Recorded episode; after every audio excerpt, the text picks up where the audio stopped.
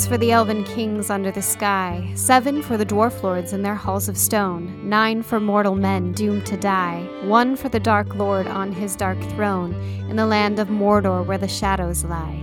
One ring to rule them all, one ring to find them, one ring to bring them all, and in the darkness bind them, in the land of Mordor where the shadows lie.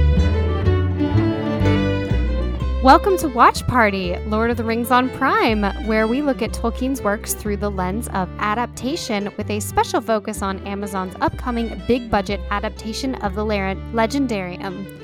I am joined today by your host, Michael Rowland, aka Thorin Oakenshield. And I'm joined by Jen Gallagher, aka Nienna, Valor of Grief, Pity, and Courage. So, what we're doing today uh, we're taking a break from our discussion of The Mariner's Wife, and we're going to do a deep dive into one of the main characters in the Second Age, uh, who we think will be a main character in Amazon's show. We asked the fans on Twitter who you wanted us to do a deep dive into. We, you know, maybe Galadriel, maybe Elrond, and you all voted overwhelmingly for Celebrimbor. So we're going to be delving into his life and travels and who we think will be playing him. And uh, we're really excited for this one because he's a fascinating character. Yes, indeed. Now, before we get going on this episode, if you like what we're doing here and you want to support us, please do us a favor and subscribe, rate, and share us with your friends on social media. Doing that raises our visibility and will help other Tolkien fans find us. we got a little bit of news today, not a ton, but some really fun news. So, two of my favorite actors and characters from Peter Jackson's adaptation, uh, Merry and Pippin, or the actors who played Merry and Pippin, they're hosting their own podcast called The Friendship Onion, and they're going to be talking about their experience filming the the movies. They're going to go back and revisit some old anecdotes and stories, and you know, I think they're going to be watching parts of the movies and talking about it. And it just sounds like it's going to be a lot of fun. And those, two, I mean, those two are hilarious. If you oh, watch the behind so the scenes, funny. they're they're just so so funny, and they have such personalities. so, you know, uh, maybe we shouldn't be promoting a competing podcast, but I don't care because it's going to be an awesome podcast. I'll listen to it. Oh, we um, will absolutely be listening and talking about it. I love getting those glimpses into what was going on on the set. And, um, you know, it's similar to off. There's Office Ladies now, which is two of the cast members from The Office, and they go deep on episodes, and it is so delightful. So I can't wait that we actually get um, an inside look uh, through the eyes of Merry and Pippin. That's going to be a lot of fun.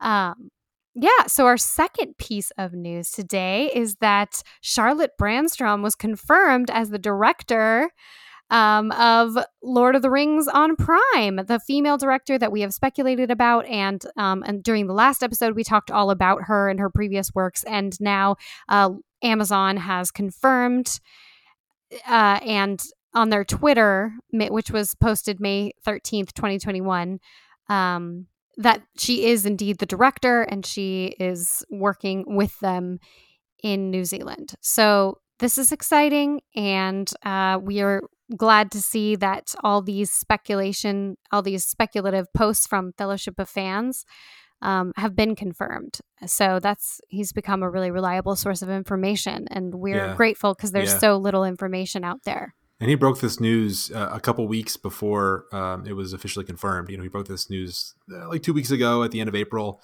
and um, he actually tweeted out today or maybe yesterday that um, today being May 13th is when we're recording this episode, uh, that he actually got two message requests from Charlotte Brandstrom like minutes after he he put the post up on Twitter, posting like reposting her picture. Um, uh, in Auckland. So he took a snapshot of that, posted it on his feed, and said like, "Oh my gosh, she's in Auckland. I bet that she's uh, a director." And I guess that she tried to contact him like, like minutes later, uh, but then those messages or message requests were quickly uh, rescinded. So it just kind of paints a really funny picture of like that moment when Charlotte Brandstrom realizes she posted something she wasn't supposed to post, and then it gets caught, and then she's like probably frantically trying to undo it and and message Fellowship of the Fans and then probably somebody in her camp or from Amazon saying like, you know, don't talk to him, and I could just imagine yeah. everything that's going on behind the scenes. Oh, meanwhile, we're over here like more leaks, more leaks. Yeah. Somebody break down, like take a bribe. I mean, they better start giving us some some more information, or this thing's just gonna like someone's gonna blow the lid off of all of it because. Right. We yeah we can't wait i mean why are they keeping it so secret at this point it's kind of confusing because we we know so much more about for example, House of the Dragon, which is the Game of Thrones spinoff, which has been in production for far less time, but already we know more about it than this show. Like we already got shots of a, a round table uh, of their first, um, you know, reading, cast reading, and uh, photos of them on set in costume. Like it, it's it's it's interesting that they're being so tight-lipped about this. Yeah, it seems a um, little unusual. The only thing that I can think of, and I'm by no means like a marketing guru, so I am totally reading tea leaves that I have no um, expertise in reading, but it seems to me that this approach to marketing, where they're basically not marketing and they're holding it all back, is is unique and different. And I think maybe that's because they're because this is going to be such a big show, or they want it to be such a big show, that they're trying to approach it in a very different way by leaving, uh, holding everything back and not like you know dribbling out dribs and drabs and leaks like they usually would. Um, they're really holding things back, and and I'm expecting them to have some kind of really interesting marketing strategy going forward that is different from other shows. That's that's the only thing I can guess, or maybe they're just afraid that someone will bite their head off in the fandom if they, you know, leak some footage that indicates they're going in a direction that isn't liked. Maybe they're just afraid. I don't know. I, I really don't know it, it is I'm, interesting. I'm wondering if we're going to get hit all at once with something like boom, a trailer, a poster, all these different things, a tagline, you know. Um, it could be that they're just going to drop bombs on us really quickly. Right. I mean, we are starting to get pretty close. I mean, we're in May and we're all kind of speculating that we're going to see the show potentially at the end of this year, maybe in Christmas, which is kind of a traditional release time for Lord of the Rings type material. That's when Peter Jackson's movies were always released. So you know, we're within six or so months of seeing the actual show, and we still have no idea what they're doing. We've still seen nothing. So they they are really um, holding it back to the last minute. They are, and you know that only builds up our anticipation. So it'll be a sweet day uh, when we get all of a uh, trailer, and uh, you know we're gonna hop right on this podcast and talk dissect every every little aspect of that. So I hope you guys are with us for this journey. Uh, that being said, I think it's time to start our deep dive. Yeah, let's not waste any time uh, talking about Celebrimbor. And um, this is a character who is really exciting because he's a very central figure, at least in probably the first half of the Second Age. Without, you know, we'll cover all this, but he's the actual guy who, the actual elf who crafts the rings of power, all the rings of power other than the One Ring. Um, mm-hmm. Um, so he's the elf who you know forges the, the, three elven rings, the nine rings for men, the seven rings for the dwarves, and there are other lesser rings too that we don't really know anything about. He's really the one who's responsible for designing all those, him and, and the group of artificers that he led. And so he is really going to be right at the center of things, um, at least up until the middle of the second age, so probably the middle of the series, once um, the rings have been forged and Sauron reveals himself as the big baddie and and reveals himself that reveals that he has forged the One Ring. So um, things might take a turn after that, but he's going to be right at the center of things for at least a couple seasons. Yeah, definitely. I I think that he is such an interesting character and kind of a tragic figure. So I think it would be smart of them to highlight his storyline. And there's a lot of uh, a lot of meat in his storyline that we'll get to. So, to kick things off, we are introducing another brand new segment, which we're calling the One Breath Spoiler. So, one of us is going to attempt to summarize this whole episode in one breath. Um, Michael drew the short straw this week, so he will be the first to experience the joys of oxygen deprivation. So, Michael, I. Um, See, this is a challenge for me because I have very poor lung capacity. I've been like trying to hold my breath and like. you got to use your use your diaphragm. You want to breathe. If you know if your stomach's moving, you're doing it right. You don't want your chest to move. That's a yeah, singer's trick. That's not going to help me because I'm holding my breath. That, that, helps me if I'm breathing. I don't get to breathe now. I'm just going to pass out. You can take one big long breath before you start. And this is tough. You know, elves live forever. Okay, there's a lot of ground to cover. How am I supposed to cover all that in one breath? This I'm going to be interested to see how you pull this off. Whose bright idea was this? All right, I gotta, I gotta, I don't know, lubricate the vocal glands. Hold on a second. okay, all right. Just getting spicing things up over here on the podcast. All right, here we go. Born in Valinor, follows his grandfather Fëanor to Middle-earth, moves to Nargothrond, which is ruled by Galadriel's brother, repudiated his father's betrayal of and Luthien. Glaurung comes to town, he moves to Gondolin, becomes a master jewelsmith for King Turgon, escapes the destruction of Gondolin. In the Second Age, he lives in Lindon with King Gil-galad for 700 years and establishes the realm of Eregion. He loves Galadriel, or did he? Made her to the Elessar, or did he? Betrayed Galadriel, or did he? Leads the Gwaith-i-Mírdain, hangs with the Doors of Khazad-dûm, helps make the Doors of Durin, gets manipulated by Sauron into making the Rings of Power, discovers Sauron's treachery, hides the rings, fights back, gets captured, gets tortured, gives up all but the Elven rings, gets killed, and his corpse is impaled and used as a flag by Sauron's legions. Oh my god, bravo! Bravo. That was so impressive. Holy cannoli. Bat poor lung capacity, my foot. That was impressive. So yeah, if you caught all of that, we're gonna we're gonna kind of walk through bit by bit. But he is essentially somebody who, you know, forges the rings, very central. He's seduced at first by Annatar. This is the bulk of his story. Um, but he realizes his mistake. Uh, quickly hides the rings, but is ultimately captured and tortured. So he comes to a tragic end. Um, so Michael's going to kind of now that once he catches his breath, he's going to talk about uh, a lot about Celebrimbor's backstory starting in the first age. So th- what we know of him, which is all very important um, in the lead up to uh, in the arc of his whole character. Right, and we know that this show is is going to be focused on the Second Age. They don't have the rights to the Silmarillion, so they're not going to be showing any First Age material. But um, to the extent there are references to the First Age, we might see you know flashbacks. It will you know the characters might reference the First Age, and so certainly all this background um, and this backstory is going to inform his motivations, uh, the relationships that he has with other elves in the second age are going to be informed by their history together. So this is all really interesting material, and I, you know, as we get into it, I think we'll point out the places and the relationships that um, could have bearing and relevance in the second age. So to start out with, he's born in Valinor. Um, he's a Noldorin elf. He's the son of Curufin, and Curufin is the fifth son of Fëanor. Fëanor has seven sons. Now, um, so Celebrimbor is the grandson of Fëanor. Now, for those of you who don't know, Fëanor is sort of a central figure in the Silmarillion. Silmarillion being the tale of the tragic tale of the Silmarils. I'm not going to attempt to summarize it; it's way beyond the scope of this episode.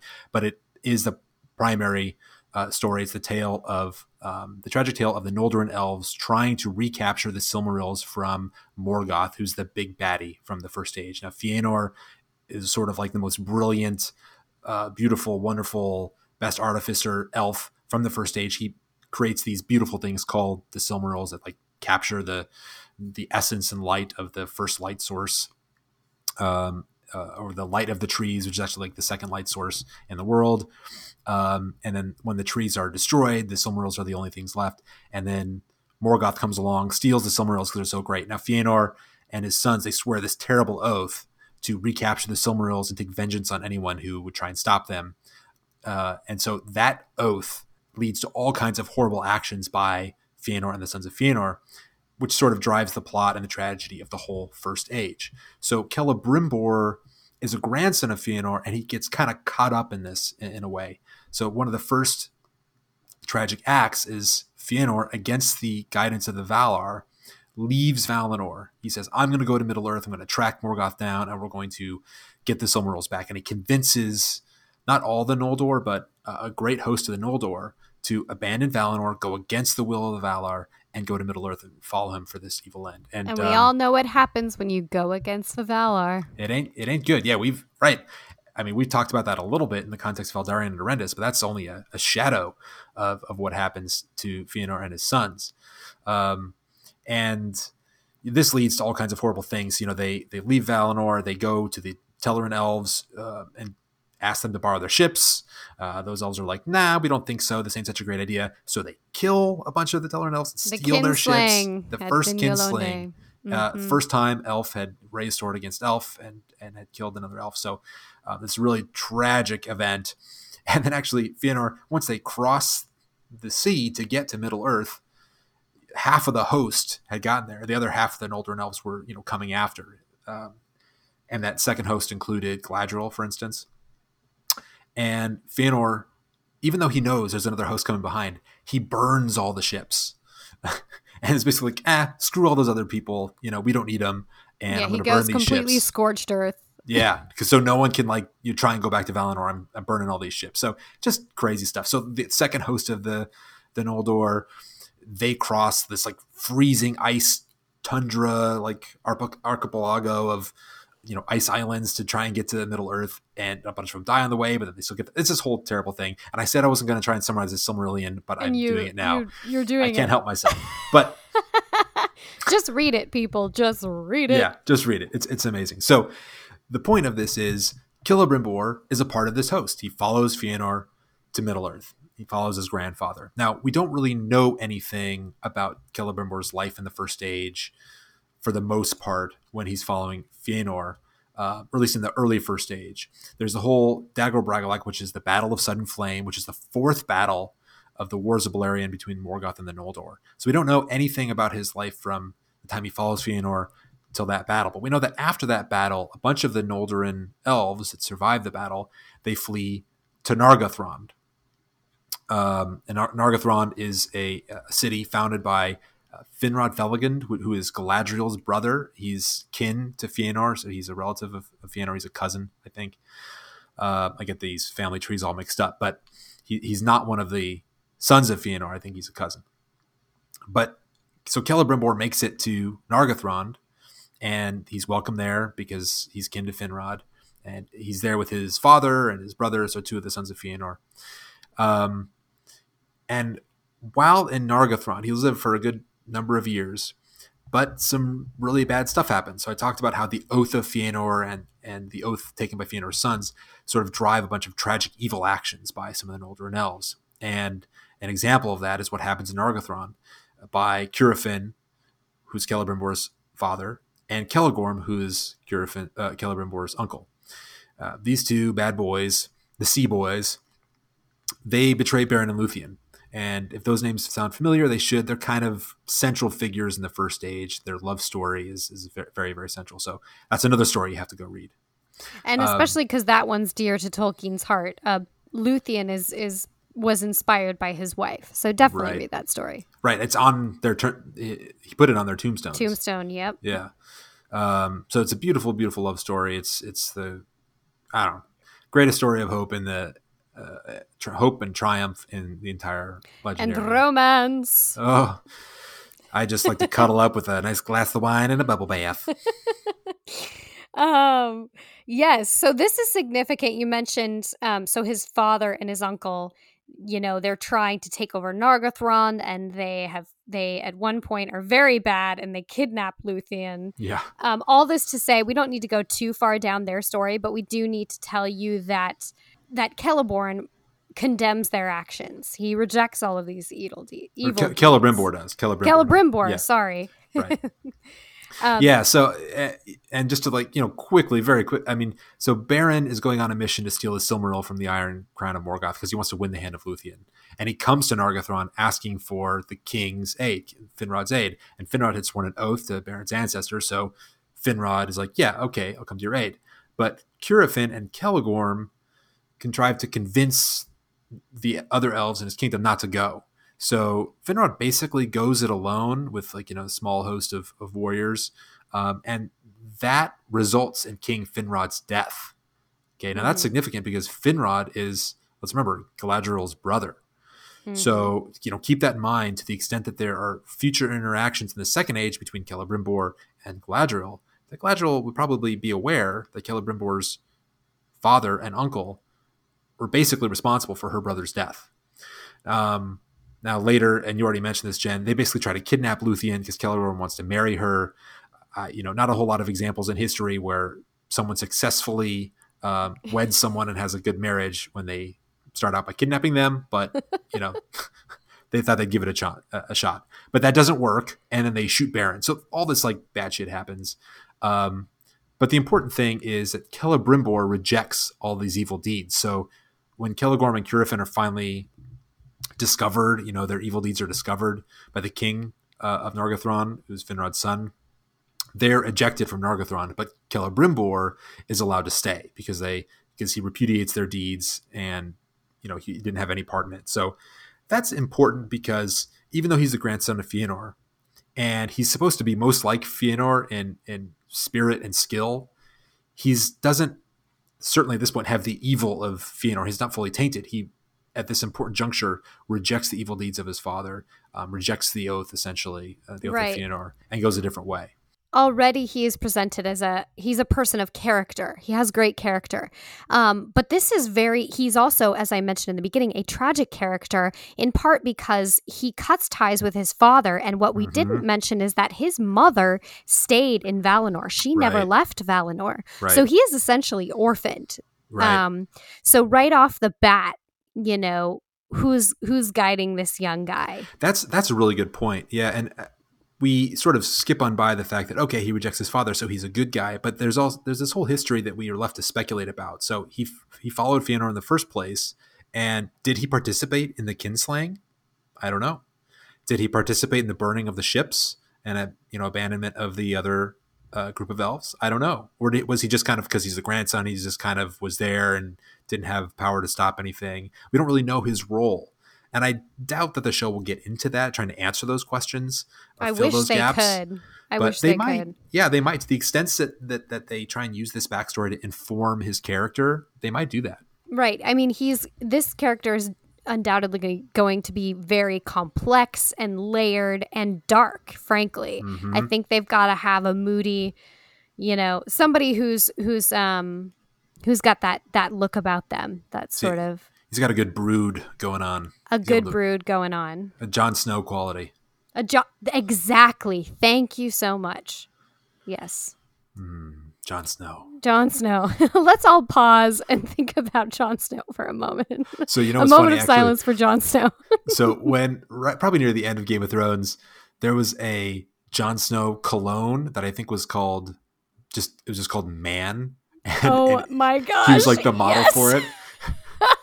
And and I bought it. I have a big thing of Jon Snow Man cologne. It actually You- smells really good. It's my you like, bought it? I love It was- it. well, it was a That's gift. I didn't- Clever. That didn't is go out and buy clever it, marketing. Well, I'm gonna go buy it right now for my husband. Like if you can still get it, it, works. might be uh it might be a collector's item or something. That's, that's amazing. Yes. Can we please have it? That is who I'm picturing, actually. That's a pretty accurate um, portrayal of who we need for Celebrimbor. Yeah. Um, And we'll get more into who we're actually, who we actually think might be cast as him and why. But um, we digress. Side note, side note, let, us continue this digression for just one hot minute. So Okay. um you and I have talked about how you hate Marvel movies. But Everyone's gonna come after me. All the Marvel fandom. I I know. know, it.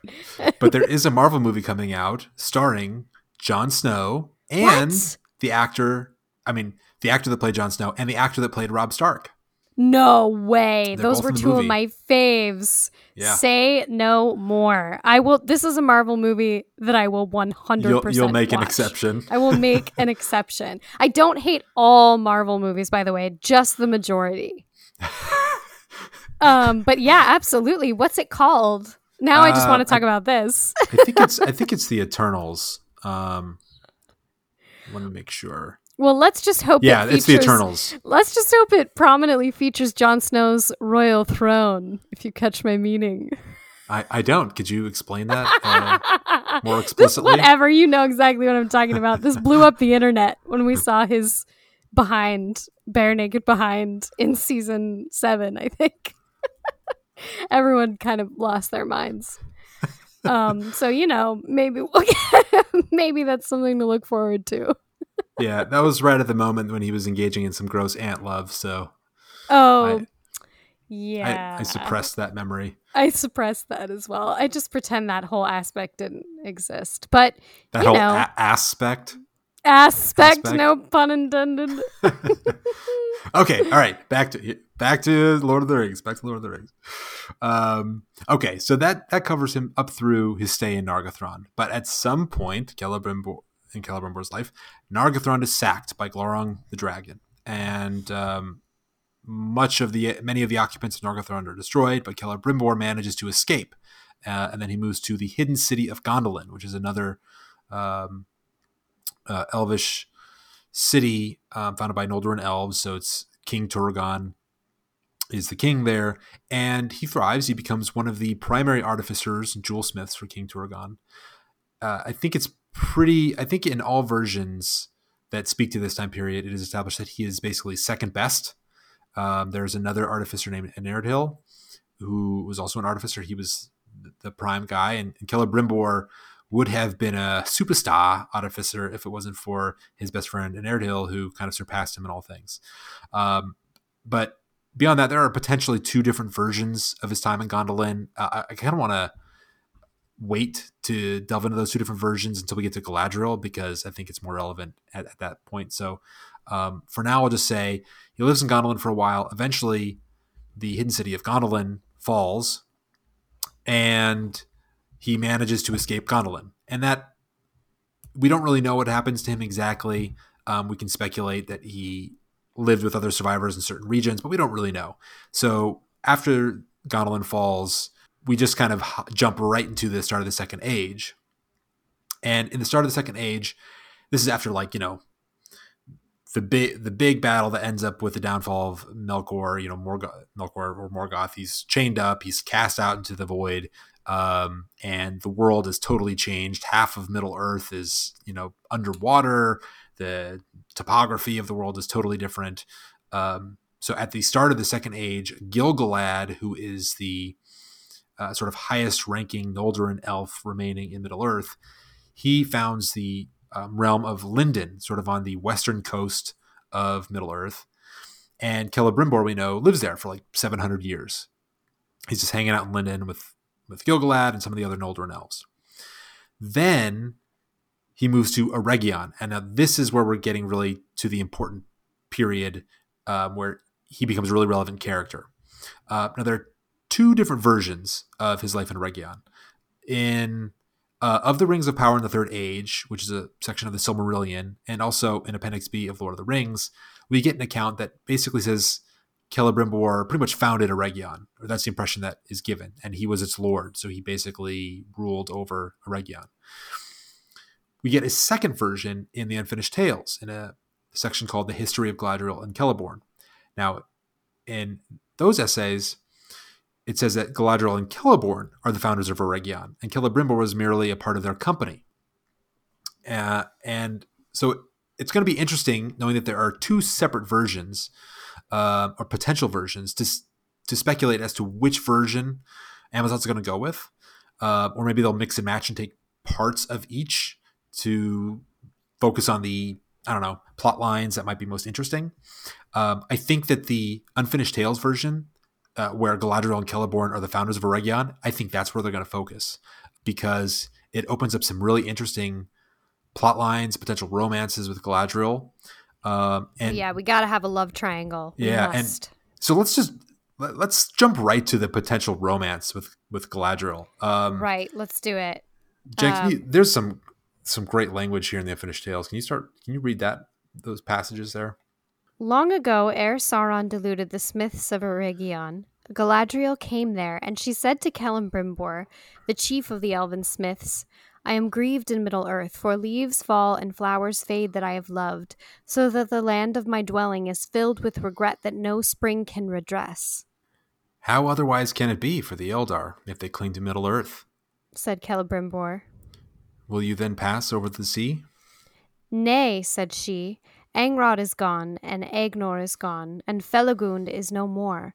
Of Finarfin's children I am the last, but my heart is still proud. What wrong did the golden house of Finarfin do that I should ask the pardon of the Valar, or be content with an isle in the sea whose native land was Aman the Blessed? Here I am mightier. What would you then? said Celebrimbor. I would have trees and grass about me that do not die, here in the land that is mine, she answered. What has become of the skill of the Eldar? And Celebrimbor said, Where now is the stone of Enerdhil? And an Enerdhil who made it is gone. They have passed over the sea, said Galadriel, with almost all fair things else. But must then Middle Earth fade and perish forever? That is its fate, I deem, said Celebrimbor. But you know that I love you, though you turn to Celeborn of the trees. And for that love, I will do what I can if happily by my art your grief can be lessened. But he did not say to Galadriel that he himself was of Gondolin long ago, and a friend of Enerdhil, though his friend in most things outrivaled him. Yet if Enerdhil had not been, then Celebrimbor would have been renowned. Therefore he took thought, and began a long, delicate labor, and so for Galadriel he made the greatest of his works, save the three rings only. And it is said that more subtle and clear was the green gem that he made than that of Enerdhil, but yet its light had less power.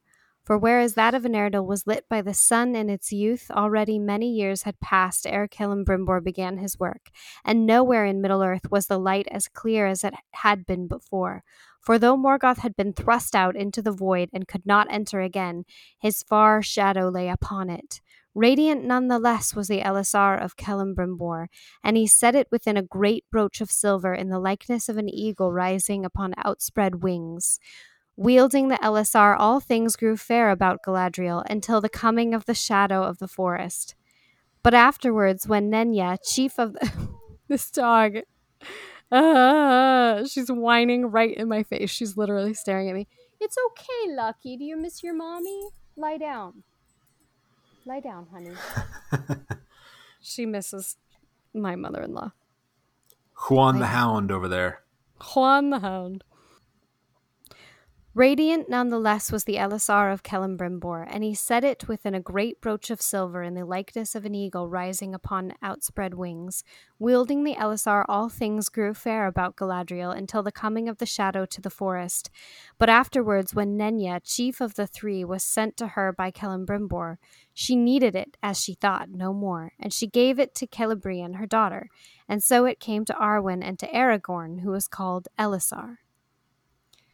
All right. so obviously so the, the the the key part of that is when he says, "You know that I love you," you know, even though you turn to Celeborn. So I'm gonna do what I can to make you happy. So that's that's where we get the hint that uh, he has some love for Galadriel. Exactly. This is a really significant passage. And I think if I were the show writers, I would really um, delve into a lot of this here because Galadriel is confiding to him. Like, this is a moment where she's really opening mm. up and sharing her heart with him. And I think this gives us an idea that they are close, that there is something going on here. I mean, I, I hope that we get a real, true love triangle. Um, you can you can think of you know the Hunger Games, Peeta Mellark versus Dale or Gale or whatever that guy's name is. But um, I think this is significant that she's really opening up to him and talking about, you know, her deepest desires and her struggle. And she's confiding in him, not her husband. Like this dialogue does not exist um, between right. she and her husband. They are married at this point. Um, but they spend, you know, about 400 years in Eregion and um, Celebrimbor is present for all that. So yeah, I'd be I I'm really interested to see the dynamic there and why she chooses um Celeborn over Celebrimbor. Uh, and just those two juxtaposed would be interesting right. too, um, because we know that Celebrimbor is a smith and he's a craftsman, and you know I'm I'm picturing like he's got to be cut. He's like a rugged, manly man, and then Celeborn of the trees you know it could be it could be a contrast is all i'm saying so um, I'm, I'm interested to see if they depict this and i certainly think they should play up this aspect because they have a lot to draw from they're not conjuring this out of thin air and mm-hmm. inventing mm-hmm. romance where there is none and they you know people have made that mistake with the hobbit for example of let's right. just throw in a romance just for the sake of it and change all this they really don't even have to do that they just have to expand upon what's already here so um, right. I think I think it makes total sense that Kellum Brimbor and uh, Galadriel would connect. They have really similar childhoods. You know, they were both born and raised in Valinor, mm-hmm. so they have that in common. And um, and I think that you know, you asked the question, why would she confide in Celebrimbor over Celeborn? You know, with respect to the, the struggles that she's having, and basic eh, the struggle that she's having is really she misses Valinor. You know, she sees that Middle Earth has this decay, and we learned about this in one of the volumes of history of Middle Earth uh, called Morgoth's Ring. That we know that part of Morgoth's power was he actually diffused his power into Middle Earth and tainted everything, and mm-hmm. and so everything was kind of a lot of decay and evil that that occurs in Middle Earth, you know, even years and years after, uh, in the ages after Morgoth is thrust into the void, uh, that those are sort of ripple effects of Morgoth tainting everything in Middle Earth. So Middle Earth kind of decays and perishes, um, right? But not Valinor. You know, we know that Valinor is kind of this uh, always rejuvenated, always renewed place. It's this paradise, and she starts to miss it a little bit. You know, she has this pride where she wants to stay in Middle Earth, and and you know, she says, "Here I am, mightier. I don't want to have to go back to Valinor because here I can be a great queen and I can do great things, but I still miss the you know evergreen lands of, of Valinor." And so she can she can tell Celebrimbor that because he's from Valinor also. Celeborn isn't. He's born and bred right. in Middle they Earth. He's never seen Valinor. Yeah. And so she could say that to Celeborn and he'd be like, What's your problem? It's great here. You know, he, he wouldn't get it. Right, exactly. Um, and I think this, so he forms this, you know, precious gem for her. And I think this is really interesting because it's clear that um, due to this, this, this gem, often these, you know, precious gems or works have special powers or have some mystery about them, but it's clear from this passage that this gem is actually like helpful to her when she is building her kingdom. So it says like all things grew fair about her, um, in part because of this gem that he's crafted for her, which I think is just really interesting that she carries it. And and also this is a historical um, work because it is past. It ends up with Aragorn, right? Who calls it, who was called Elessar. Yeah, at the very end there. So, um, and so it's yeah, interesting I, because this version of events is again there are two versions, uh, and this comes from an essay called it's titled "The Elessar," and it's a sub essay. It's a part of the history of Galadriel and Celeborn. And we should point out that um, in the essay, so sometimes Tolkien wrote two different essays. Like he was toying with an idea, and then at a different time he writes a different version. Um, he act in this part of the Unfinished Tales. He actually writes one essay that in the essay says that there are two different versions. It's a little bit different. It's kind of Tolkien intended that the history be ambiguous and that sort of people said potentially two, different things, or at least I believe that's that's correct. And in the first version, the original Elessar was, you know, it, it was a gem that was crafted by uh, an Eärendil in Gondolin, and it was taken by Eärendil, Eärendil, you know, the mariner who basically saves the world, um, and ends up in Valinor. And so that's referenced in in this uh, dialogue. So up to so that part is still in the in the second version. So the original Elessar ends up in Valinor, but in the first version, Olórin, the Maia, who's actually we know him as Gandalf, he brings the Elessar, the original Elessar gem, back from Valinor, and he actually gives it to Galadriel. And the original Elessar gem, it has uh, a power uh, to fight decay and to replenish things. So it speaks directly to this this problem that Galadriel has. You know, this sadness, this problem in Middle Earth that things decay. It sort of has the power to reverse that. It's sort of similar to the power of the three elven rings, which have the also have the ability to preserve. But so in the first version, Galadriel brings it back, or uh, Gandalf brings it back and gives it to Galadriel. In this version, the original is still lost, and Celeborn is making a replacement. That's not quite as good, but still very, very, very good. And I think it's you know you realize and recognize how significant this gift is when you think about how powerful the original Elessar was, and that this is said to be almost as powerful, that it has the power to preserve. It's almost at a level of an Elvish ring of power, and he makes it for her just because he loves her, and she's able to use it to make her land flourish. So it's kind of like one of the rings of power, and he just sort of makes it and gives it to her because he loves her. So right. Uh, that's really significant. Very significant, and we'll talk later about the fact that he, you know, he gives her, he literally, he does give her one of the rings of power to hide. Um, so they definitely have a relationship. Um, it's crystal clear, and so I think we're going to get that depicted. I hope we get that depicted. Yeah.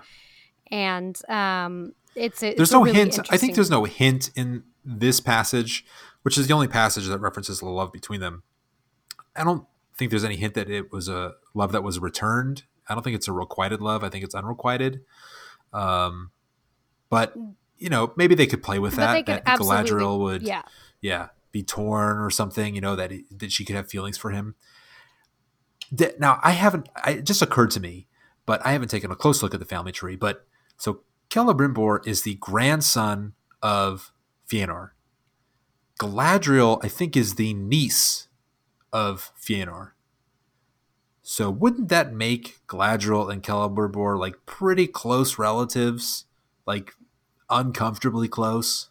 Mm, I think we've found out, you know, based on Game of Thrones, that we have the stomach for this kind of thing. like we're willing to overlook a lot if they look good together on screen, and we can just kind of ignore that fact. things were different back then. sure, sure. And you know, they're immortal. They could be hundreds of years apart in terms of the totally. dates of their birth, you know. Yeah. Yeah, yeah, yeah. We'll just excuses up the up the wazoo. Um, but also part of the reason I, I, I reference that is well, I was going to say that perhaps this love that he's referencing is more of a familial love, but you know, he if it if that was the case, he wouldn't say, "You know, I love you," though you turn to Celeborn turn of the to trees. Celeborn of the yeah. trees. Yeah. Clearly, he's taught it's a romantic love, and he feels jil- yeah. jilted, or he's sad that that she didn't want to go with him. Yeah, um, so we could get that whole scenario playing out, you know, where he declares himself and she rejects him, or you know, we'll have to see. Um, we'll have to see. I I hope that they the showrunners uh do something with this though. Um, but moving on, we are going to talk about um, Brimbor's relationship with Sauron or yeah. Annatar, which is will, really the the key of this whole this thing. is the key. This is a really important part. This is pro. I mean, this is definitely what we're going to see. We don't know which season we'll see it in, but we're going to see this storyline play out. Right, and um, you know, we sort of glossed over it, but he's really supposed to be the greatest craftsman among the elves since Fëanor. You know, in Gondolin, he was second best to Eärendil, but I, I think that by the time we're in the Second Age and he's uh, living in Eregion, he is now the greatest since Fëanor. And he, he leads a group of artificers, craftsmen called the Gwaith-i-Mírdain, and they're much renowned, kind of like, uh, kind of like Aldarion's, um, Guild of Venturers. Guild of Venturers, yeah, that you know that fraternity. Well, Celebrimbor's got a fraternity of of artificers, and they're really renowned. They make you know beautiful, amazing works. Um, he's described as having almost a, a dwarvish obsession with craftsmanship, um, which I, in ter- in elvish terms is probably not supposed to be a compliment, but you know take it as you will.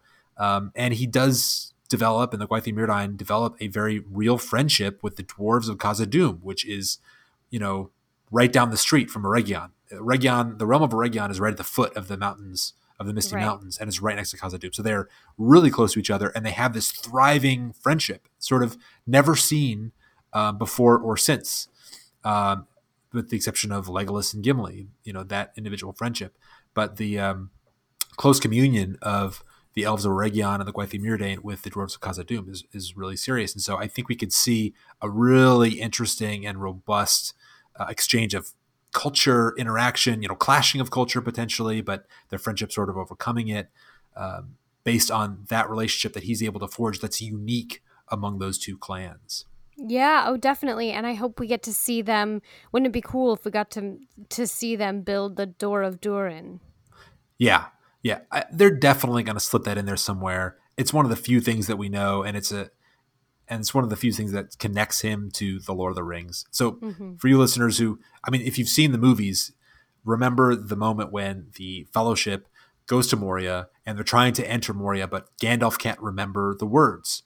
Um, those doors that he's trying to speak the password into, those are the doors of Durin, and they were crafted by Celebrimbor and Narvi, who is sort of the lead artificer of the Dwarves of Khazad-dûm, and they built it together together. Uh, yeah. And yeah. I think we've mentioned this in a previous episode, but it is always, you know, exciting to get a little nod to the old films and um, get a a friendship like this, which predates the friendship of Legolas and Gimli. So right. Um, It'd be a good opportunity for fan service and fan service that isn't contrived. Like I'm afraid they're going to try and force fan service into it, like force all kinds of weird callbacks and references to Lord of the Rings that don't fit or that are inaccurate.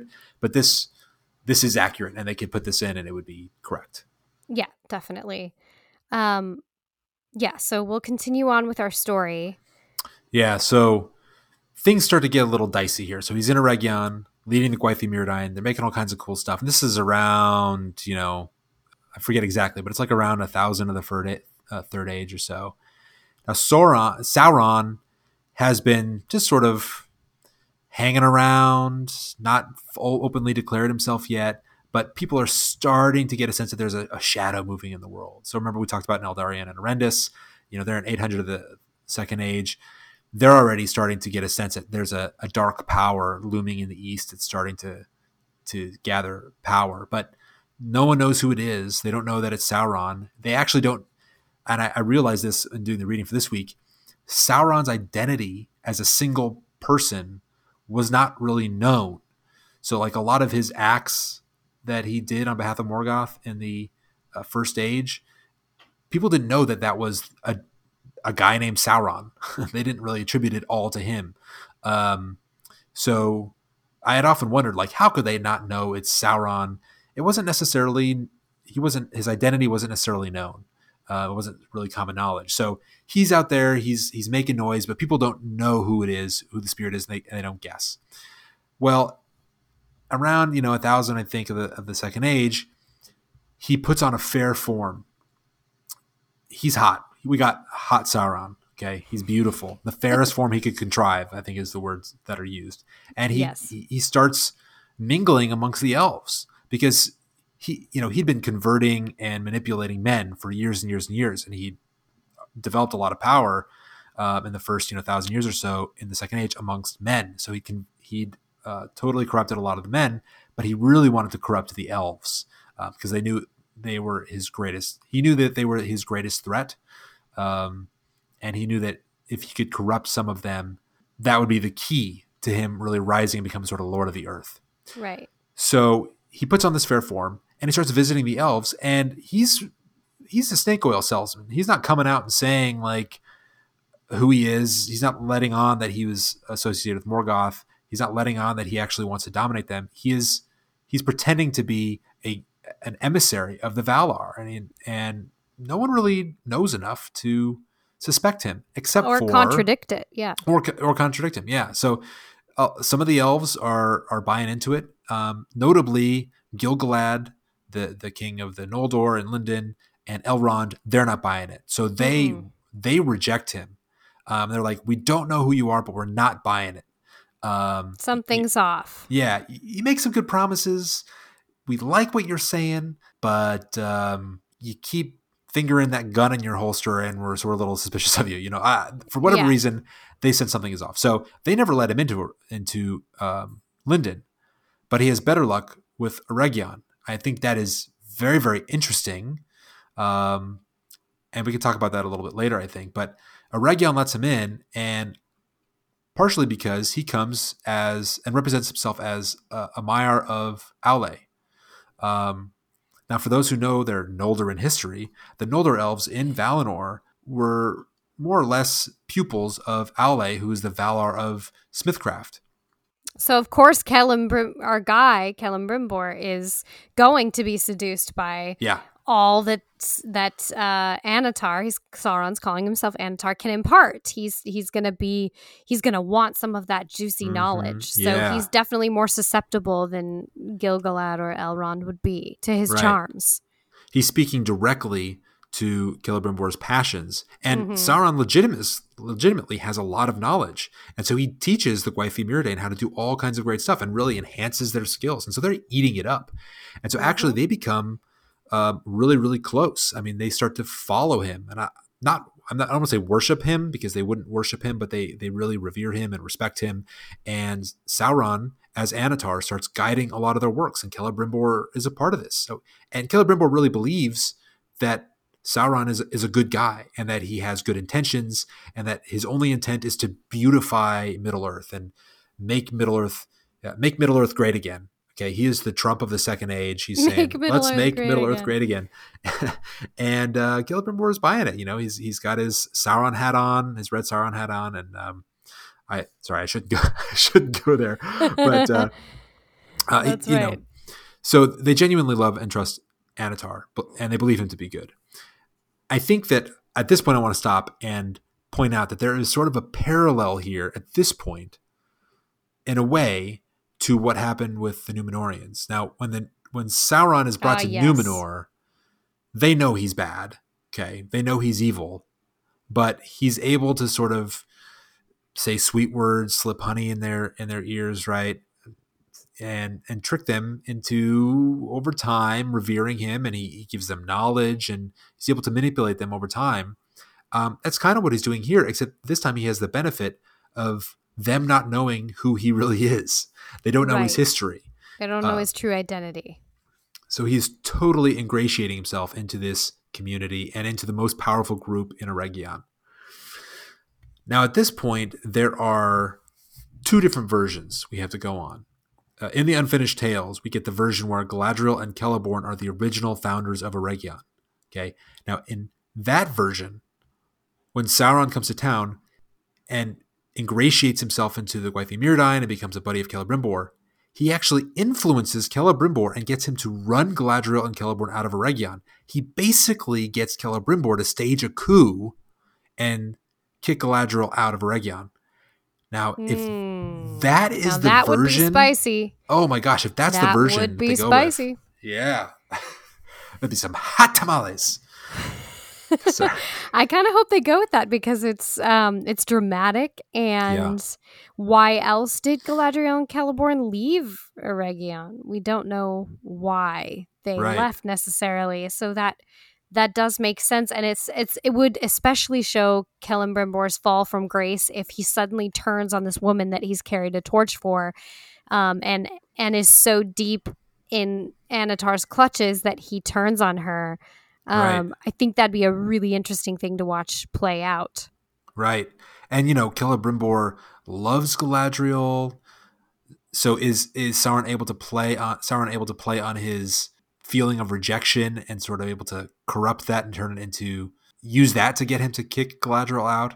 You know, what does Sauron do to get Celebrimbor, who is at heart still a good guy, to think it's a good idea to run Galadriel, who he believes is a good person, out of Eregion. I'd be really interested to see how that happens, but it would be an absolute corruption over time that would be fascinating to watch. Right. Oh, yeah, definitely. And we know that Celebrimbor is ambitious. You know, if he indeed founded Eregion and he's one of the greatest smiths crafts to have ever lived, we know he's ambitious and often, you know, Sauron will use that against people um, and right. that's that's usually how this goes. So we, you know, he might come to see Galadriel and Celeborn as a threat, or he's so close to Annatar that they're speaking against him is suddenly unacceptable. So yeah, they could they could take this any any which way. Um, I think it's gonna be I think it's gonna be really um, powerful to see this play out. Um, but fear not, we will get to it. But you know, ultimately Celebrimbor does see the light, but he, you Only know, before that happens, yeah, before that happens, he's pretty deep, deep into uh, Sauron's clutches. Right, and now we're got we've gotten to the point that I think everyone is familiar with, which is where the elves of Eregion forge the rings of power. Now Sauron is the one who teaches them how to do this, and the art of forging a ring of power at least we know with the One Ring involves pouring some of your own spirit, your own self into the ring. Now I don't know if that is the case also for the lesser rings, for the elven rings and the and the um, rings that the nine rings of men, the nine rings for the dwarves. I don't know if that's how those rings are made, or if that was unique to the one ring of power. But the point is, making a ring of power is a very unique skill that Sauron teaches them how to do. And so they make all these wonderful rings, but all at his instruction. Now, Kel- Celebrimbor makes the nine, makes the seven, makes all these lesser rings at Sauron's instruction and with his involvement. So those are all corrupted because he's he was Sauron was part of the process, part of the forging. Um, whereas the three elven rings, Celebrimbor did all by himself, still using the method that Sauron taught him, but Sauron wasn't a part of that process. So that's why the three elven rings stand apart from the other rings in that they are, are not inherently corrupt. Um, so we know in the third age, the elves who bear the three elven rings, they can they can use them and not be corrupted. But because they're still made using the method that Sauron taught, as long as Sauron is alive and has the one ring, he would still be able to control and read the thoughts of the bearers of the three elven rings. So, you know, they're still subject to the one ring, but not quite as tainted. But the point is, I, I guess the important point is here, Sauron is teaching Celebrimbor and the Gwaith-i-Mírdain to to forge all the rings of power, and then he, Sauron leaves for like like 10 years or something, goes back to Barad-dûr. I don't know what excuse he gave. You know, he's like, hey guys, I gotta take a bathroom break. Uh, I gotta go get some cigarettes. And he slips out the back and then leaves for 10 years to go to Barad-dûr.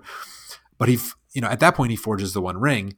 And the, the moment he puts on the one ring, that is the moment when Celebrimbor realizes that he's been betrayed because Whoopsie. yeah oh shit Yeah. because the power of the One Ring is that Sauron can read the minds and I, I think basically control Mm-hmm. the people who are wearing the other rings. So if Celebrimbor is like wearing one of the Elven rings and Sauron puts on the One Ring, Celebrimbor is like, oh my god, you know he can immediately sense it, and so Mhm. Ke- Celebrimbor immediately takes off the ring and he realizes he's been betrayed. Right. This is this is his break, his ultimate break with Annatar, where the veil is pulled back and he sees clearly. And this is this is significant because he realizes he needs to send these rings away for safekeeping. Right. So guess who he sends Nenya to? Nenya is the ring of water, and he sends it to Galadriel for safekeeping. Yeah. So once again, you know they have a close relationship. Right. He comes this. crawling back to Galadriel. Hey, sorry, I kicked you out of Eregion. Hey, sorry, I stole your throne. too little too late he Yeah. does she does she does end up with a ring of power which is which is a good thing but um yeah so he sends the rings away for safekeeping but you know But actually, before we move past that, I think it's important to note that so he goes to Gala- he goes to Galadriel first for counsel. that's right Right. I that's mean, right that's right he does Before consult her. anybody else, he's like, "Oh, I realize I was wrong," and probably at that moment, because he realizes Sauron's treachery, he realizes that whatever manipulative tactics that Sauron used to get him to turn against Galadriel, he he realizes now also that that was all BS and that he did Galadriel dirty. So he's like, "Oh, I better go talk to Galadriel and and apologize." So he goes to Galadriel, and in when you know, he's taking counsel with her, they don't destroy the rings. That's a No. that becomes a significant thing. They should have destroyed all the rings, like right away, all the elven rings, all the lesser rings. You know, knowing what Sauron did, and that probably having some kind of sense of what the One Ring could do, they should have destroyed all the rings, but they didn't have the strength to do it. And instead, Galadriel says, "All right, well, let's just, dis- you know, distribute the elven rings to uh, into safer hands, you know, far away from each other for safekeepings, because we know he's going to come. Sauron's going to come and try and snatch up all the rings, so we we have to disperse them throughout Middle Earth, so we can't get them." Which I, you know, is a good plan, but they should have just destroyed the rings. And so that Yeah. kind of speaks to a, a weakness in a critical moment. well they're both they're both a little bit power hungry we know that And they're both they're both Noldor elves. mm-hmm. you know both have that uh the history with Aule and you know so they, they both got that in them even though Galadriel's not like a, a craftsman or anything she's still of that line Yeah, exactly. So, yeah, I hope we get to see that whole conversation play Yeah. out. Um, and I don't know how they're to swing that if he's kicked her out and then he has to find her and seek out her counsel. But it, yeah, it gets real juicy here because um, now they're scrambling because Sauron has such a foothold. And basically, you know, his treachery is discovered by everyone and war breaks out. yeah and uh, you know at this point this is going to be the part of the of the show like maybe the last couple ep- episodes I would think I mean there's a lot that happens so they could stretch out war, the war I mean they could stretch out the war for a season or two if they wanted to write it that way but I would suspect that this will be kind of like the mad scramble the action packed last couple of episodes um, because Sauron is pissed like he puts on the ring and then the elves take off the ring and he feels like and I think we'll do an episode just on Sauron's motivations where we'll get into this more but I think there's some interesting subtlety to Sauron's motivations, and I think a part of him thinks that he had truly won over the Gwaith-i-Mírdain and that they wouldn't betray him. That he would put on this ring, and they either wouldn't have the strength to rebel, or maybe they would they would sort of serve him. But without getting too deeply into that, when they repudiate his his treachery and rebel and sort of repent and and say we're you know we're going to stand up to you, he gets he's super super pissed. He gathers all of his forces and just Let's like loose. a ter- lets loose a torrential downpour of of violence on Eregion and just sacks Eregion and just really crushes everyone.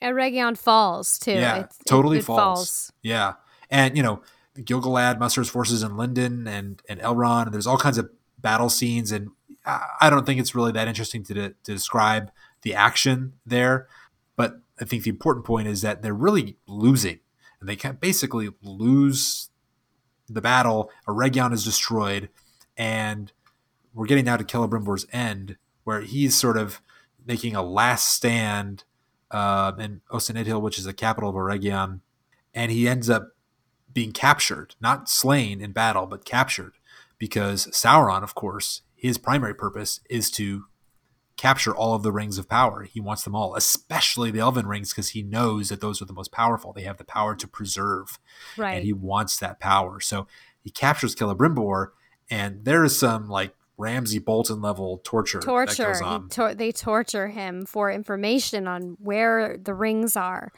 And For, like, two years, I think Yes, says, like, he's a tortured, and he withstands the torture. He doesn't. He does tell where the lesser rings are, but he never reveals where the three elven rings are. Right. And they eventually kill him. He's shot full of Right. arrows and killed. yeah. And then this is really gruesome. He is displayed on a what would you call it? Like a spike used as a flag. yeah. His body. Yeah, his body's impaled and and displayed like a banner that his forces carry into battle. So it's yeah, that's it's a pretty gruesome end for our boy Celebrimbor. Very gruesome and very tragic. But, you know, arguably, I mean, Sauron did gain a foothold with the help of Celebrimbor, but if Celebrimbor had not forged those precious um, elven rings on his own, they would have never actually discovered Sauron's treachery. So he is he is a hero in in many different ways, and um, I think he's going to be a huge part of the story. Right. So I hope And I, I think it's kind of interesting and funny. So, you know, they have this whole plan to di- to distribute the Elven rings amongst the great Elven lords and spread them out in Middle Earth so that Sauron can get them. But they don't do anything about the lesser rings. They don't destroy them. They don't try and spread them out. They don't try and hide them. they're He like just- they're just dwarves. He just And well, men. I mean, at this point, they're the rings aren't as like assigned to men or assigned to dwarves. They're just like sixteen rings um, of various levels of power. And I think the nine rings that end up that Sauron ends up giving to the men, those are like the less those are less powerful than the seven rings he gives to the dwarves, which are less powerful than the three that are to elves. But they're not like when Celebrimbor makes them, they're not dwarven rings, and they're not. Well, uh, I think male- it's possible they didn't have these rings in their possession. Like number one, that's possible. They only had the three elven rings somehow, and they didn't have those. Or it could have been a time sensitive issue. Like Well, we know that actually it does say that all that they do is they put those rings in a vault ah, in the for Well. in the forges like in the the main building where the Gwaith-i-Mírdain work. They just put him in a vault. They're like, ah, they're all like right, this ought to do it. yeah, we, we, we got our trusty deadbolt. He'll never get in there. That'll stop. That'll show him. Yeah. And so you know, Celebrimbor gives those up like right away. He's like, okay, don't pull my fingernails out. They're in the vault back there. and that's after like five minutes, and then he realizes that the three elven rings aren't there, and so then he's like, well, I got to torture you for two years now. Uh, but he, you know, to his credit, he never gives up the uh, elven rings. So he Celebrimbor is redeemed um, Mhm. in the he end. is. Yeah. absolutely redeemed. Um, I think I think he's a a multi layered character, and now that we've wrapped up kind of our story of him, I want to spend a little time speculating about who we might see in this role because it is a it's a huge role and I think the actor that they choose needs to have a lot of range and I took a gander at the latest cast list. So it's it's so extensive at this point. There's a lot of actors involved, but I have two guesses for who we could see as Celebrimbor. The first guess is uh, a man named Benjamin Walker. So you might recognize him. He's been in a lot of different things. He's he was in The Heart of the Sea, um, The Missionary. He's been in a whole bunch of things. Muhammad Ali's Greatest Fight, Flags of Our Fathers. Um, but this guy, he has real acting chops. Abraham chops. Lincoln, He- Vampire Slayer. hmm yeah, Abraham Lincoln. How could I forget that one? Um, he has some real acting chops. To me, he's got that. He's got the look. First of all, he's got the like dark, tortured. I have a chip on my shoulder, and some different things going on kind of look. He's also very tall. He's six foot two, Hmm. and elves, as we know, they like to portray elves as tall and sharp featured. He's got very cut featured. He's also pretty built. We need someone who's going to be like a strapping, you know, again, like a works with his hands. He's a builder. He's Right. tactile. Yeah. I think this guy fits the bill really well. I could totally he's see it. he's got to look like he's been working at a forge for a thousand years. Exactly. He's got to be fit. This guy, this guy's pretty cut. Um, he also has been in period films. He was great um, in in the Heart of the Sea, which is the Moby Dick adaptation. He's in period costume. He looks great in a period costume. Very important. Um, and so I could I could totally see this guy as Celebrimbor. And if he's not Celebrimbor, I really think he's going to be another elf. So that's my first guess. Sure. I My- like that. my- I like that guess. My second speculation is a man called Ismael. I hope I'm saying that right. Ismael Cruz Cordova. So I've the only thing that I've actually seen him in was his most recent appearance in the the Undoing, which was on HBO, which was a really Really good. uh really good. You saw it as well. I did see it. Yep.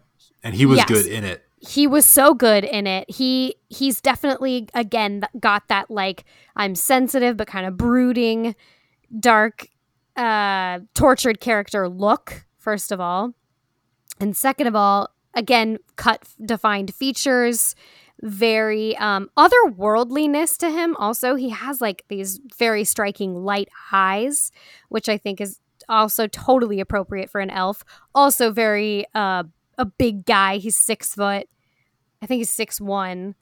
Um, cut, built, and has emotional range and depth. And so I think both of these would be great casting choices. And we know that based on their IMDb pages, they are both in, you know, multiple episodes. So these guys are not just playing one off characters. It's looking like these guys have some kind of significant role.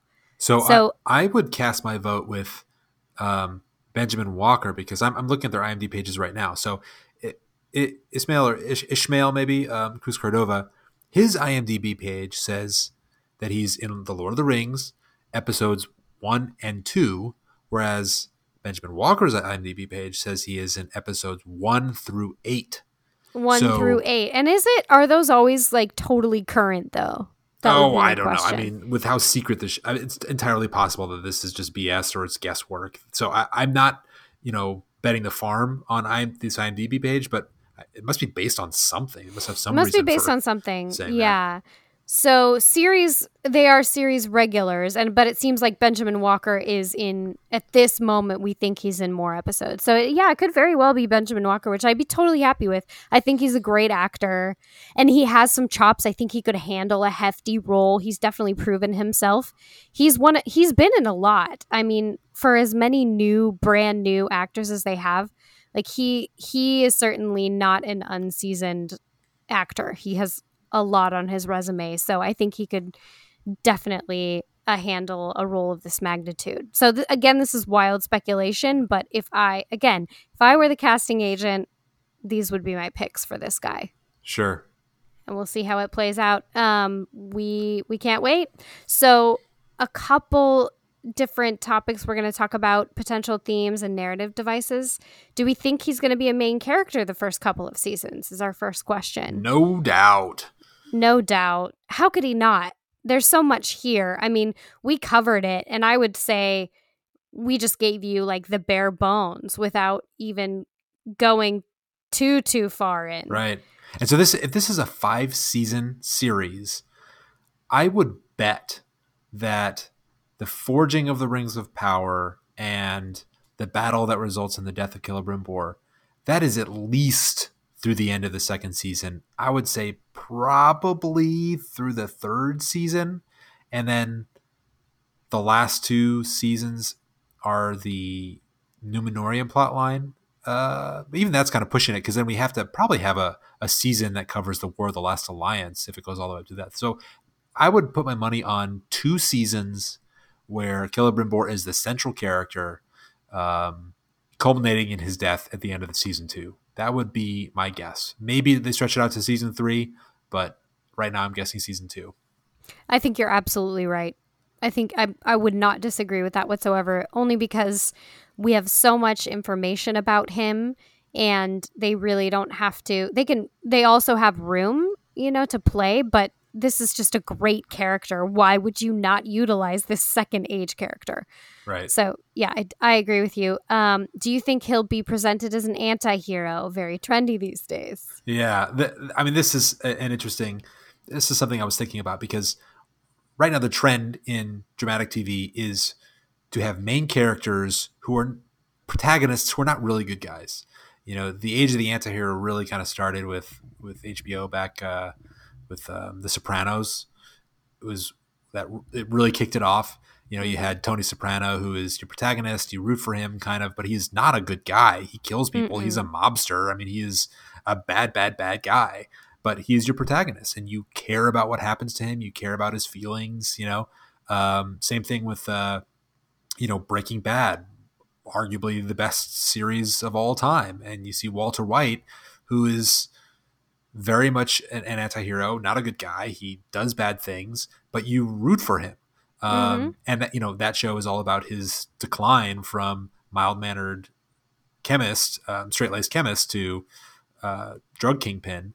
And you know, Celebrimbor kind of seems like a character that could f- potentially fit that mold. Oh, and, absolutely. Um, he makes big mis- he makes mistakes, you yeah. know, like fatal mistakes um, in trusting somebody who is who is uh, basically the antagonist of this entire series. Right. Um, right. And yeah, he's a tortured person. You know, he had to basically cut ties with his family, which is really tragic, leaving his mother at a young age, a tender age, mm-hmm. that already sets him on a difficult path. And so, yes, I think we have an anti hero on our hands for sure. I mean, um, because he's clearly not a true villain. Um, but he's also so one thing about antiheroes that I I think to define an antihero, it's it's a guy who is a bad guy or a very very flawed person, um, who nonetheless leads the story, who's the central figure in the story. Um, Celebrimbor is doesn't quite fit it perfectly because he's not a bad guy. He's a good guy who's good at heart, but who is manipulated into doing something. So in a way, he's not an anti-hero, but he's kind of a victim of the villain. You know what I mean? So there's a little bit of a difference there. I mean, I, the point of this isn't to debate over semantics, but you know, I don't. I don't think they're going to present him as like a Tony Soprano type character who's like a, a really bad bad guy all the way through, but who you come to love. I think they'll show more of a a manipulated guy and you watch his decline as he is manipulated through two seasons. Um, and he's ultimately redeemed at the very end, but only after he his misdeeds and mistakes wreak tremendous damage on the world that he loves. That's kind of what I think we'll be seeing. That sort of arc, that tragic arc of a good guy who is who has been manipulated, and all of his sorrows and everything. Sauron uses all that to squeeze and turn him into something to do evil things. Yeah, it's going to be difficult to watch this play out. Just yeah. knowing what happens to him in the end. And I hope that we haven't spoiled this for anyone. But if you're listening to this podcast, it's likely that you already know what happens to the fate of Celebrimbor. But, um, you know, we hope you've enjoyed this deep dive. And there's definitely more to come. There's so much to unpack. Oh, we didn't even talk about the fact that we think the romance with Galadriel could be. We talked about the fact that we think the romance with Galadriel could be central. We didn't talk about whether my two picks would look good alongside Morfydd Clark, but I think they both. I personally think they both would look great. I mean, alongside Morfydd Clark. They're all ridiculously attractive people. Well, They're Benjamin actors. I mean, Walker's come on. like a little older than her, I think, a lot older probably, but he still looks pretty young. Ismael Cordova would look great alongside Morfydd Clark. I just felt like I had to throw that in there because I didn't cover it. Ooh, are they are they gonna look good? It's Are they going to look good. together? I think so. I think the no matter romance who will is, be. they're gonna make us, you know, very sweaty. That's what's gonna happen. No matter who it is. I think they're gonna definitely use the romance with Galadriel. I think that's gonna be central, and um, you know, we'll see the the tensions, the relationships, the love triangle. What is Kel- what does Celeborn think about all of this? Oh, here's an interesting tidbit we didn't even mention. So, a little insight into Celeborn. He does he doesn't really care for dwarves. So most elves don't care for dwarves. Oh, but he right, right. really doesn't like dwarves. Well, as we know, Celebrimbor is best buddies with one of the dwarves. Right, So, is there a tension there? right. That could be another source of just random tension. Like Celebrimbor's hanging out with Narvi the dwarf, and Celeborn's off in a corner scowling. You know, And are these dwarves here?" Galadriel's being drawn into the dwarf Right. culture, and Celeb- Celeborn's not happy about that. And later, Galadriel takes her daughter and goes to Khazad-dûm to stay, and without Celeborn. This does happen later. Right. Yeah, I And think that's in the version where they're like where they're run out of Eregion. I think Galadriel is the one who leaves. I think she just goes through Khazad-dûm and then settles in some lands on the other side of the Misty Mountains. But Celeborn's like, I I ain't setting foot in Moria, so he he just kind of like stays in Eregion. He doesn't go with them. Right. Yeah. But he's like, you know, he's he's been deposed, but he's still hanging out in Eregion as like a disgraced, toppled leader, just hanging out in the corner, like you know, wringing his hands. I guess. Which is really strange. So, like, their relationship, too, I'm interested to see. Yeah. Oh, that's a good point. Yeah, that, there could be some interesting stuff there. Right. I, well, I think we've, man, I think we've covered everything there is to cover. Actually, that's not even true. We've covered about half of what there is to cover. With, as with all things Tolkien, there's always more under the surface. But I think we've covered all that we can cover today. Um, so we're, we're going to cut it here. And I think next week we're going to get back to Aldarion and Erendis. Um, we're about halfway through that story, and but there's still plenty more to go. A lot of the really good stuff. So we're going to keep analyzing that. Um, and I think now with Celebrimbor in mind, maybe we'll have some uh, opportunities to tie the Aldarion and Erendis story into what we know about Celebrimbor's story, or find ties and and speculate about how the show might tie them in together. But um, Jen, as always, love talking about this stuff with you. Yeah, likewise. What a blast. We love doing these character deep dives. And if you do want to hear a deep dive about anyone in particular, you can always give us a shout out on social media. We are on uh, Facebook, we're on Twitter, and you can email us. You can, you know, reach out to us any which way, and we will definitely get back to you. We love hearing from you guys. And thank you once again, everyone, for listening. Yeah, see you next week, and may the hair on your toes never fall out.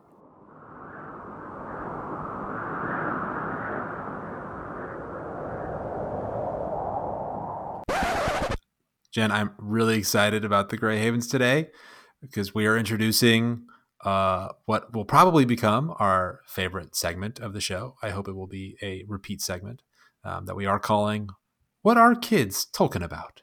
Ugh, I'm so excited about this. Anytime we can involve young kids, it's, you know, it's exciting. I think kids are hilarious and I love their stream of consciousness stories.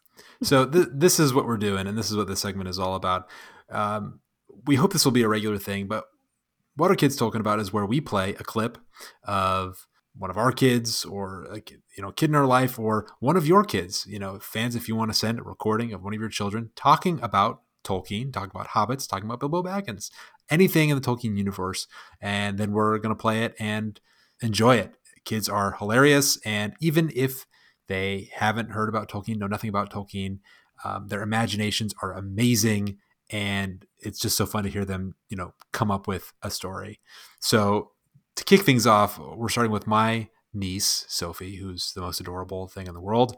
And she, of course, knows nothing about Lord of the Rings because she is four years old.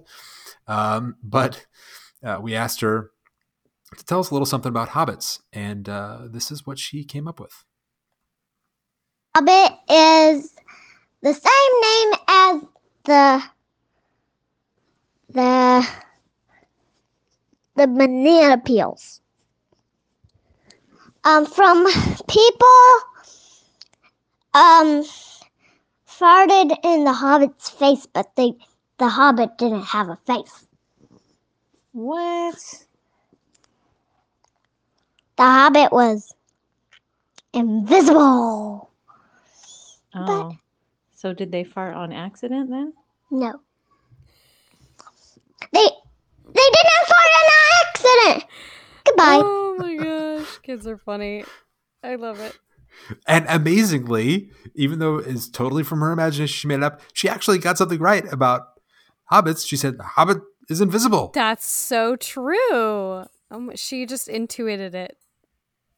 That's Yeah, hysterical. yeah. I love it. And I love that, like, even though she didn't know, you know, what the Hobbit is, like, there's, there are so many kids out there reading The Hobbit. She's a little young. I would say four is a little young.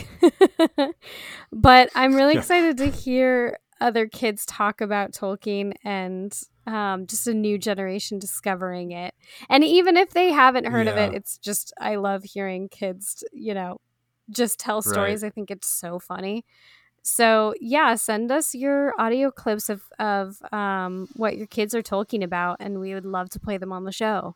Yeah, and you know we do want to make this regular segment. So, children of any age, uh, if you have kids of any age, just whip out your phone, take a quick voice recording uh, of your children talking about Tolkien, or you know answering prompts about uh, words or phrases from Tolkien that you give them, and we'll just love it. And you know, quick tip: they don't have to know anything about Tolkien.